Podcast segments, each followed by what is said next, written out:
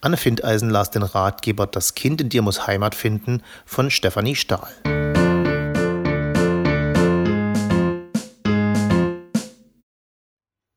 Stefanie Stahl, Das Kind in dir muss Heimat finden. Ein Buchtitel, der mich normalerweise nicht sofort motivieren würde, dieses Buch lesen zu wollen. Doch wie heißt es so schön, Don't judge a book by its cover. Und da das Studio B sich nun einmal das Sachbuch als Thema gesetzt hatte und es sich bei der Literatur um eine Empfehlung handelte, wagte ich mich also an die Lektüre.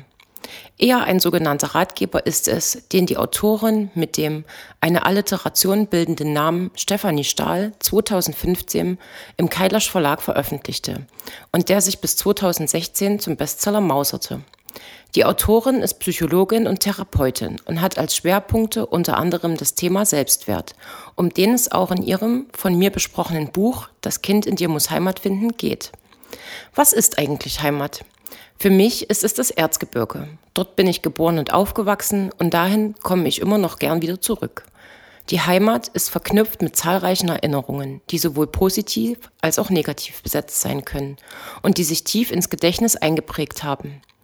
Nicht ohne Grund ist für an Demenz erkrankte Personen ihr Zuhause oder eben Heimat, an die sie sich erinnern können, nicht der Ort, an dem sie die letzten 40 Jahre gelebt haben, sondern eben da, wo sie aufgewachsen sind. Doch Frau Stahl geht es in ihrem Buch, wie der Titel schon sagt, um eine andere Art von Heimat.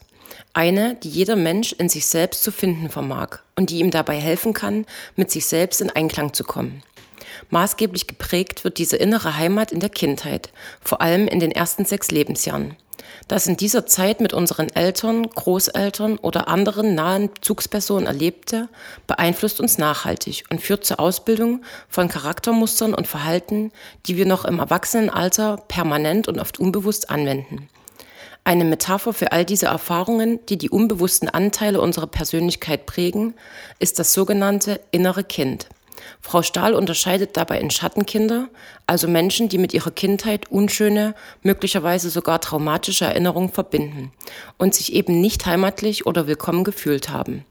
Im Gegensatz zu ihnen haben sich die Sonnenkinder in ihrer Vergangenheit willkommen und angenommen gefühlt. Natürlich muss an dieser Stelle auch verdeutlicht werden, dass vermutlich niemand ausschließlich positive und negative Erfahrungen in seiner Kindheit gesammelt hat. Neben diesem Kind-Ich gibt es aber auch noch das erwachsene Ich, welches unseren rationalen Verstand steuert. So viel also zur Theorie. Nach einer allgemeinen Einführung widmet sich der Ratgeber zunächst sehr ausführlich den Schattenkindern, dem Erkennen ihrer Glaubenssätze und ihrer Schutzstrategien, die das Verhalten des Erwachsenen prägen. Ist dieses Schattenkind erkannt, folgen Übungen, um selbiges zu heilen. Der folgende, weitaus weniger umfangreiche Teil widmet sich den Sonnenkindern, deren positiven Glaubenssätzen und dem Manifestieren dieser und anderer Werte, die helfen, das Leben positiv zu gestalten. Im letzten sehr umfangreichen Teil folgen erneut Übungen und Tipps, die dazu dienen sollen, die negativen Schutzstrategien in positive zu verkehren. Wer sich, so wie ich, nicht zum ersten Mal in seinem Leben mit Charaktermustern und ähnlichen Dingen beschäftigt hat, dem wird auch bei der Lektüre dieses Buches einiges bekannt vorkommen. Nichts davon ist neu, aber darum geht es auch nicht. Frau Stahl schreibt in leicht verständlicher Sprache, ohne groß auf Fachbegriffe zu verweisen, die der Otto Normalverbraucher ohnehin erst nachschlagen müsste. Und tut sie es doch, erklärt sie sie selbst direkt im Anschluss. Es geht darum zu verstehen, warum wir so ticken, wie wir ticken und was wir an unserem Verhalten zum Positiven verändern können. Werden jedoch heutige Verhaltensweisen auf die Steinzeit reduziert, wie etwa die Behauptung, dass es Männern leichter fällt, Gefühle abstellen zu können, weil dies für eine erfolgreiche Jagd notwendig war, so ist mir diese Reduzierung einfach zu platt. An solchen Stellen fehlt mir die Wissenschaftlichkeit. Auffassungen über das Leben vor Jahrtausenden, für das es außerdem kaum Belege gibt, sondern wir oft nur mutmaßen können, auf unser heutiges einfach zu übertragen, entbehrt Nachweise und reicht mir daher nicht. Als störend habe ich beim Lesen außerdem die häufigen Verweise der Autorin auf folgende Kapitel empfunden, die dann in etwa so klingen. Wie du dies und jenes lernen kannst, zeige ich dir noch unter dem Abschnitt so und so.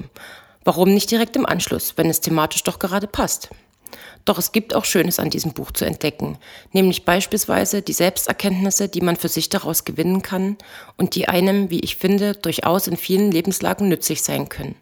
Auch die Ermutigung, selbst mehr seine Gefühle, Stimmungen und Gedanken positiv zu beeinflussen, mögen dem einen oder anderen im ersten Moment vielleicht esoterisch anmuten, habe ich aber als zuversichtlich und optimistisch empfunden. Wie steht es nun um die Empfehlung dieses Buches? Es ist wie mit vielen Dingen im Leben.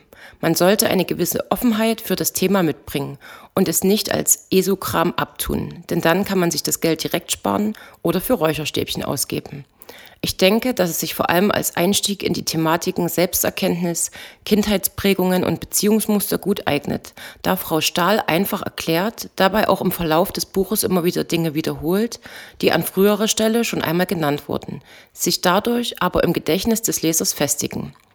Zudem spricht sie den Leser mit Du an, um ein Gefühl der Nähe und einen Zugang zwischen Leser und Gelesenem zu schaffen.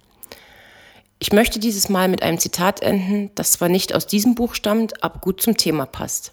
Es stammt von Georg von Oertzen. Wir sichern uns die Heimat nicht durch den Ort, wo, sondern durch die Art, wie wir leben.